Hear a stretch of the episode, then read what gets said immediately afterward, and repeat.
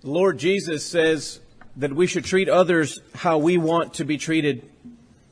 Uh, we know this. We've been taught this. We're raised this way. Now, don't talk to this person that way. Why? You would never want to talk to the person that way because you wouldn't want them to, and you can fill in the blank, feel bad, have less worth, um, be criticized in those types of ways. So we understand in a, uh, a setting that we're in that there are consequences to how we act towards other people. Well, today we're going to talk about the talking aspect. Proverbs 18 and verse 21. Listen to what the Bible teaches. Death and life are in the power of the tongue, and those who love it will eat its fruits. We need to be careful in how we use our mouth, in what words we are saying, and how we are saying them. They could be destructive, they could be loving. They could be caring. They could be a host of different things. But we need to be careful how we say things um, to other people. I want you to think about this. How shall we talk as Christians? When thinking about that, look at Colossians chapter 3 verses 8 through 10. This is after somebody has become a Christian. Here's the very first thing that we're supposed to do. But now you yourselves are to put off all these and so your life as a Christian is to put off anger, to put off wrath, malice, blasphemy, filthy language out of your mouth. So that means as a Christian, we need to be careful how we talk. That we're not talking to people with an angry tone, that we're not talking pe- to people in a way to have wrath or to be in blasphemy and one that we have a lot of trouble with is filthy language out of our mouth, and that is because of our society. Our society uh, finds it very well and good to be cursing and using filthy language and those types of things, whereas the Christian is not to do that. Now, if we're to look at this list and we're to be honest, then we can see that the first thing, anger, is our problem. And the last thing, filthy language, is another one of our problems. These are the major two problems that we're seeing um, in our society and in the church. But let's read a little further. It says, Do not lie to one another, because every single one of us deserves honesty towards each other. Because Christ was honest with us, and in God there is found no lie. Therefore, we are to live up to that example. So do not lie to one another, since you have put off the old man with his deeds once you've become a Christian, there's no need to lie anymore. God has forgiven you for the lies. But a problem that we have in, in, our Christianity is that we can't forget the past. When Paul says, I have forgotten everything that was behind me and look forward to the future. We cannot help what happened yesterday. Now, however this, however you've been speaking, that was yesterday. Forget it. Do you see how that works? Today is a new day. If we dwell in the past, we'll never get past these types of things. So we've got to live every day for the day because yesterday is gone. So don't lie to one another since you've put off these deeds of the old man and you put on the new man who is renewed in knowledge according to the image of him who created him. You're renewed in knowledge. That means we're smarter now. Uh, when you're raising your children or when your parents raised you, they've raised you to be smart. My parents used to tell me, I don't know how you act so dumb. I didn't raise you to be dumb. You're supposed to be smart. I can't believe you said this to that person. Why would you say that to him? Would you like it if they were to hurt your feelings? That's not a very smart thing to do. So we hear this kind of understanding in our life being raised by our parents. But where do our parents get it from? Here you go. We get it from God the Father and the teaching. Now, why are we worried about how we talk? Because our tongue is dangerous. That's why. Look at James 3 verses 3 through 6. Indeed, we put bits in horses' mouths that they may obey us. You see, sometimes we act like humans are horses. I'm going to make you do what I want you to do, and I'm going to make you say what I want you to say, and I'm going to ride this horse, and I'm going to be the master, and guess what? You will break. This is how we treat our family uh, a lot of the times. And when we're thinking about that, is that something we want to be doing? Do we want to be making ourselves the conqueror and bringing the other person into subjection? But look what it says. Indeed, we put bits in horses' mouths and they may obey us, that they may obey us, and we turn their whole body. Look also at ships, although they are so large and are driven by fierce winds, and they turned by a very, they're turned by a very small rudder wherever the pilot desires. One of the beautiful things about the English language is that it's very persuasive. There is no lack of words that are, are at your disposal to manipulate, to, to deceive, to uh, encourage, to propose a thought, to implement things. The English language that we use is much like what's described here. With a very small word, we can turn an entire conversation. We can turn an entire um, uh, characteristic of whatever it is, a relationship between a father and a son, a mother and a daughter. And what about the members of the church? One thing said wrong can steer everybody in a wrong direction. Even so, verse 5, the tongue is a little member and boasts great things. It's powerful. Now, you remember, I want to take you back to grade school. Do you remember the first time somebody hurt your feelings? Right? I see some people going, you never forget how that felt that first time. And then you put up guards. And then your guards are to talk back. Well, what are you using? Words. So words are powerful. They can make people feel a certain way. They can kindle fires, like the Bible says here. And the tongue is a fire, a world of iniquity. It's a, it's a very hard thing to tame. The tongue is so set among our members that it defiles the whole body and sets on fire the course of nature. And it is set on fire by hell. So the idea that when we speak roughly to people, when we aren't controlling our voice, we're not controlling our tones, we're not controlling what comes out of our mouth, we're in dangerous waters. And it's set on fire by all things unholy. And so we need to be careful how we, how we talk to people. We want people to talk to us the way we want to be talked to. Here's the great thing. We as Christians, and even if you're not a Christian, you can control your speech. Everyone has free will. Look at 1 Peter 3 and verse 10. He who would love life and see good days, let him refrain his tongue from evil and his lips from speaking deceit. Just be nice to people. You want to live good? You want to have good relationships? Do you want it to go both ways? You just be nice to people and refrain your tongue from evil. You see, we have a choice every time we talk to people at work, to people at school, to our family. We have a choice whether or not we're going to speak harshly, whether or not we're going to condemn, whether or not we're going to put down with, with ugly language, all these things are at our disposal. You hold the key to the way conversations are going. So, for me and my sister, she would call me so many things. I'm not going to tell you because she's going to watch this. But she would call me so many things. And now that I'm older and I look at it, I'm like, she was evil. Just seeing if y'all are awake. Okay?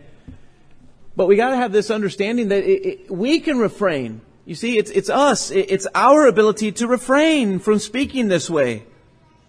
1 Corinthians 9 and verse 27, but I discipline my body and bring it into subjection. Look at what he's saying. I do that. I bring my body into subjection. I'm the one that's in control of my body. I tell it what to do. I don't let it, the body, run my life. And a part of that is the mouth. I can control my mouth and tell it when to be quiet. I can tell it when to speak, how to speak, who to speak to. You see, we control it. It's when we let our emotions get the best of us where we feel like we don't have any control. I can't take this no more. I can't believe it. You know what you are? But who's really saying that? Your emotions. You need to be able to control them. But I discipline my body and bring it into subjection, lest while I have preached to others, I myself should find myself disqualified. We don't want to find ourselves in a situation where we're in a bad place with Christ. Colossians 4 and verse 6, look at what the Bible says. Let your speech always be with grace. All right? Now, you know those people that you've met, and they're always so nice, and sometimes you refer to them as Southern Belles. Right? They're always so nice, they're always smiling, they're always talking, giving their best, being so kind and cordial to others. Why does that look and feel so right? That's why. Let your speech always be with grace, seasoned with salt. We would tell our children, don't talk that way. You need to be a gentleman. We open the doors for women. We tell them, excuse me, ma'am. Yes, ma'am. Pardon me, ma'am. You, we, we are respectful. And the same thing for, for young ladies. How do we raise them? That's not how a young lady is supposed to act. Act like a woman. Do this thing right. It's because that's the graceful way to do things, seasoned with salt, that you may know how you ought to answer, look what it says, each other, because speech goes both ways. And so how are we talking? How are we talking to our brethren? How are we talking to our coworkers? How are we talking to those that we love? Are we being graceful? Are we talking to those people we love the same way you would talk to a stranger? If your answer is no, you just need to reevaluate. And here's the best part about that. And I started off with this. What happened yesterday is gone. You start today. You see? You need to be able to forgive your past, to forget the way you were doing things, how you are communicating, and start by saying, you know what, today we're going to use grace and speak to one another with loving kindness, how we want to be spoken to. Listening is the key. This is the hardest thing to do, um, especially in, in America that we live because when somebody's telling you something, you know what most people are doing? Yeah, yeah, okay, that's point one. Okay, point two, point, keep talking, keep talking. Okay, but you know what? And they didn't hear anything you said. They only have their refutation coming. you see? You're not really listening. You're listening to react. And Christianity is not about listening to react. Christ already reacted for us. He's given us the example for us to know how to handle ourselves in these situations. So we are to listen. So then, my beloved brethren, let every man be swift to hear. Look what it says. Slow to speak. Slow to wrath. Here's a key that we miss. It's okay if somebody says, you know what, I need to talk to you and this is what's going on. In your mind, you may be going, oh boy, here it comes again. And that's okay. That's human nature. But you know what you can do? Is say, here it comes. Okay. I'm just going to listen. I'm not going to say anything. And just listen. Be slow to speak. Sometimes people just want to speak to be heard. You see? And sometimes just hearing will make things better. And sometimes on our side, being slow to speak is going to make things slow to wrath. See, if you don't listen good and you're all talk, you're going to achieve the wrath. If you are all good at speaking but not good at hearing, you're going to make people angry. And if you are all filled up in wrath, there's no way you're going to speak with grace or hear swiftly. So we've got to master the first part is listening. Proverbs 16 and verse 24. Pleasant words are like a honeycomb, sweetness to the soul and health to the bones. Doesn't it feel good when somebody compliments you? Or when your loved one tells you, listen, I love you, I'm sorry, or, or whatever the case may be. We know what it feels like to have those pleasant words make us feel good about ourselves. And, and that's the way we should be. Supportive of one another in a Christian setting as brothers and sisters, always promoting sweetness to the soul and health of the bones. How? Being graceful with our speech, being swift to hear and being calm and diffusing situations, loving one another and promoting healthy relationships. But it all comes down to the heart. Why do we have problems? Well, it's what we're putting in. It's what we're putting in, or it's what we're thinking we're supposed to get out, not being realistic. Let me tell you what I mean by that. When I was 18, when this is what, I don't even know what year, 90 something, early 90s, man, somewhere around there. When I was 18, one of my friends told me, what are you going to do? Buy some cigarettes? Lottery ticket? Because you're 18 and now you can buy those things. And I said, well, I'm not going to smoke. That's, I'm not buying that. But you know what? I think I'll buy a lottery ticket. I bought a lottery ticket. And the person at this grocery store called Weaver's grocery store, he said, what do you think? You're going to win? I said, yeah. I'm going to win. I'm going to get lucky. And I gave that dollar. I wasn't a Christian by then, so don't be looking at me like I was gambling. I wasn't a Christian, and I, and I, I scratched it off, and my outcome was I'm going to win. And I put it there, and I lost. So the next day, you know what I did? I'm buying two. Because I didn't have enough chance then. I'm going to scratch it off, scratch it off, and I, and I lost and lost. I said, this isn't fair. I need to win. This is, this is my, my expectation is to win and never have to work a day in my life. Isn't that all of our expectation when we think about the lottery? Right? So then I go and I start getting angry. And then I started noticing it's been a month. I've been playing this lottery almost every day. I'm angry. Why? Because my idea of the outcome is not happening. Think about your life. Uh, the outcome I should be having with my child is this. This is what I expect. And yet you can scratch that card all day long and not get that result. That may not be the outcome that's going to come. You've got to be understanding I'm going to lose 99.999999999 times before I win. That's our conversation, our speech with people.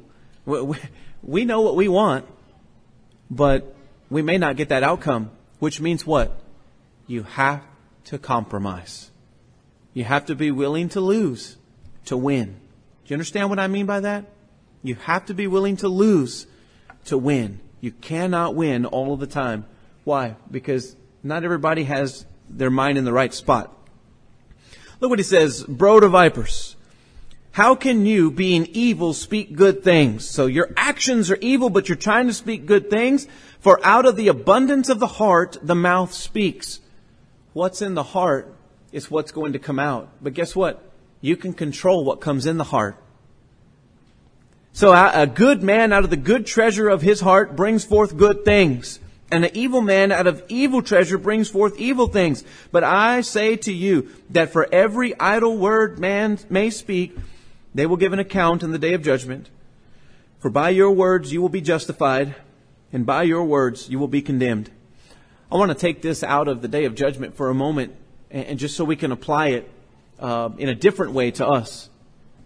For by your words you will be justified, and by your words you will be condemned. How you speak is what you get back. How you treat people is what you get back. You are either going to be justified by speaking good and being compromising and, and losing some wars to achieve the ideals, or you're going to be condemned because you have no room in your heart for compromise. This happens every day in our life. You think about it now.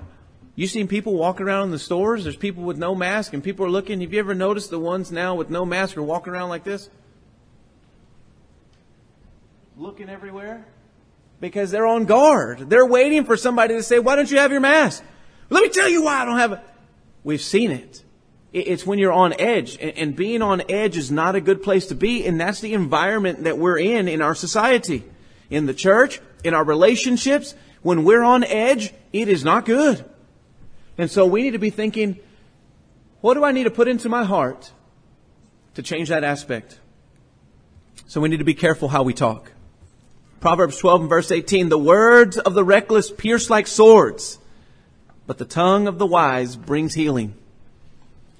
You've argued with your family, right? Sometimes it hurts. Proverbs 15 and verse 1, a gentle answer turns away wrath, but a harsh word stirs up anger. Listen, if it's righteous, the easy way to do this, and so we can have better uh, talk, better speech, and promote better living, is just to be a yes person. Just be a yes person. If it's not against what God has given, You know, I think I want to watch this movie. Yes. What do you want to eat? Whatever you want to eat. Okay? And then if, if you say that and the person says, let's eat at Chili's, well, I really don't want to eat that. Okay. Where do you want to eat then? Yes. What do you want to do today? I'd like to go to the park today. You know what? Yes. You see how that works? You be a yes person and then when you need a yes, guess what's coming? A yes. Alright? 15 and verse 4. The soothing tongue is a tree of life, but a perverse tongue crushes the spirit. So if we're haughty towards people, angry towards people, we get crushed in spirit, and then we get uh, emotionally down. And then what happens? We see no hope. Why?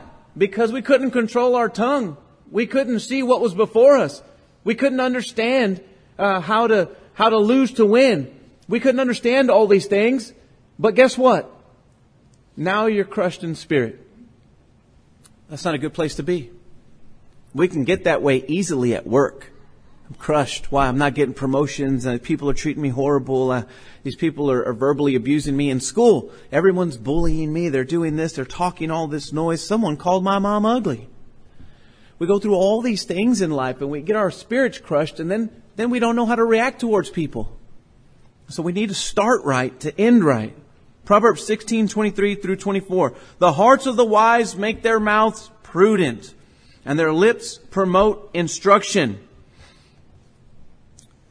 Now let me add this. Not instruction like you're on the horse with the bit. I'm telling you this is the way it's going to go and that's the way I want it. And if I don't get it this way, it's not going to be good for me and not for you either. Now, whichever way that goes, right? Look what it says. The hearts of the wise make their mouths prudent and their lips promote instruction. The instruction they would promote is this is the way I see things. This is the way I would like for things. You see how you instruct? And that goes in all aspects of our lives. Gracious words are a honeycomb and sweet to the soul and healing to the bones. So when we instruct people, we're instructing people how we would want to be treated. And it goes back to how I started the sermon. How are we talking? What's the golden rule? You treat others how you want to be treated. You're gracious to them, they are gracious to you. We need to love life and speak good. For he who would love life and see good days, let him refrain his tongue from evil and his lips from speaking deceit. That's how we love life. Look at Ephesians chapter 4, 26 through 29. Be angry and do not sin. Do not let the sun go down on your wrath. You know what that means? Don't leave a situation angry. You've heard it like this. Don't go to bed angry. What if you're not married? Don't leave the situation angry. You see, if you're in a bad situation with somebody, you don't let the sun go down on your wrath. You get yourself into subjection. You control yourself. You don't want to give place for the devil. Because that's what the devil wants. The devil wants for you to stay angry. Because when he's ang- when you're angry, he's divisive. People's spirits get broken. You speak horribly. You're forgetting the kind words and how you want to be treated. And when that is going on, it's a tornado effect of deceit, deception, and destruction. And that's what the devil wants. But God has given us instruction to do it a different way. Let him who steals steal no longer, but rather let him labor, working with his hands what is good, that he may have something to give him who has need. Here's what we want to get to. Let no corrupt word proceed out of your mouth, but what is good and necessary for what? Edification, that it may impart grace to the hearers. You see how that works? If you let the devil into your wrath, into your anger, and you're not able to forgive and forget and do all that, it's going to be bad. But look what he says. Let no corrupt word proceed out of your mouth. This is what comes out of your mouth. But what is good and necessary for edification. I want to be lifted up. I want to be told I'm good. I want to be told I am appreciated. I am respected. I am loved. That's what edification sounds like. That what? That it may impart grace. Do you remember the Southern Belle we talked about? The gentleman we talked about? That's what we want in our life. I want to be a gentleman to everyone I come into contact with because that's the Christian thing to do. And that's how I want to be treated. when they talk to me back. And that, this doesn't only work outside in your workplace and, whoops, in your workplace and other places. This is in your family life also. We got to speak good things. Look at Proverbs 8, 6 through 8. Listen, for I will speak of excellent things, and from the opening of my lips will come the right things. You see, we have an understanding of what the right thing to say is and how to act. You see, we know how to do it. But the problem is, we forget because we have let the sun come down on our wrath. And we go to bed with that. And then we're broken in spirit. For my mouth will speak truth. Wickedness is an abomination to my lips. All the words out of my mouth are with righteousness. Nothing crooked or perverse is in them. So you gotta be good. You gotta be good to each other. You gotta be guarded. Proverbs 10 and verse 8, the wise in heart will receive commands, but a prating fool will fall. Now listen, God has told us the way to do it, and the wise person will just say, you know what? That's the right way to do it. I'm going to be edifying. I'm going to be loving. I'm going to speak the way I want to be spoken to. I'm going to give grace where grace is needed. I'm going to forgive where I need to forgive. And I'm going to forget about yesterday because I don't want to fall. But if I let those things control my life, some things that are out of my control, I can't control somebody else. I can, I can be happy for myself, but I, I can't control other people. I don't want to be a fool. Proverbs 13 and verse 3. He who guards his mouth preserves his life. You see that? What did your mother used to tell you? My mother used to say, if you don't have something nice to say, don't say nothing at all. And that was usually directed when I was responding to my sister when she was being evil to me. She would say, if you don't have nothing nice to say, Justin, don't say nothing at all. But what do we forget? That very principle. We forget that principle with those that are closest to us. And that is the, I guess, disheartening uh, problem that we see today in, in all of our families is that we forget that principle. Hey, if you don't have nothing nice to say, just don't say nothing. And if somebody bugs you, no, tell me. I want you to tell me. I don't want to say nothing. No, tell me. You going to tell me? I can't take this. You need to tell me. We have people like that in our families, right? And what are you going to say? You know what? I'm going to tell you right now. You can tell me what you want to tell me, but I'm not going to respond because I think it's going to do more damage than good. So go ahead and tell me if that's what you need to do to get it off your chest and then be quiet, slow to speak. He who guards his mouth preserves his life, but he who opens wide his lips shall have destruction. You talk too much. Sometimes you can talk yourself out of a good thing. Sometimes the best thing to do is to take your blessings and be quiet. Right? We need to be remembering that. Here's your conclusion. You need to guard yourself. Um, our tongue is the most powerful member we have in our body. With it, we can bring death, we can bring life, we can bring edification, we can bring people down. We have so much power in our words. Um, and, and that's the way it is because the Bible has taught us for many years that words are powerful. And by words we can be saved, we can be lost, we can, so when we speak words, we're speaking as in the character of the Creator, for we were created in His likeness. Genesis 1.26. Let's make Him in our image, with the ability to think, to reason, to speak, to communicate. With that comes power, and comes great responsibility. Proverbs 11 and verse 17.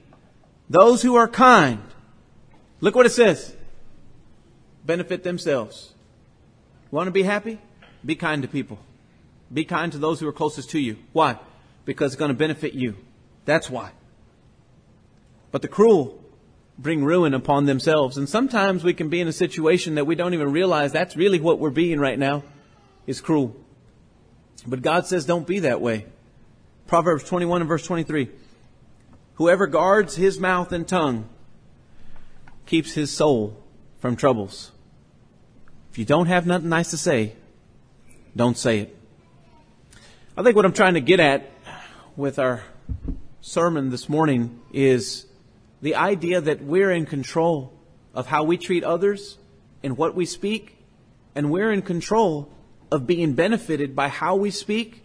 We're in control of our bodies to bring them under subjection, to, to actually control our mouth and say, no, I just won't say it, or I will say it.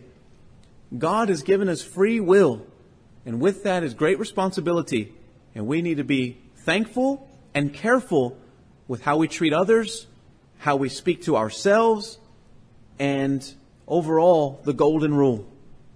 That's what we need to keep in mind in controlling our, our, our speech. If anybody has any need this morning, whether to put on Christ in baptism, to repent from sins, to be added to the church, to obey the gospel, or if you have any need for prayers of any kind, come forward as we stand and as we sing.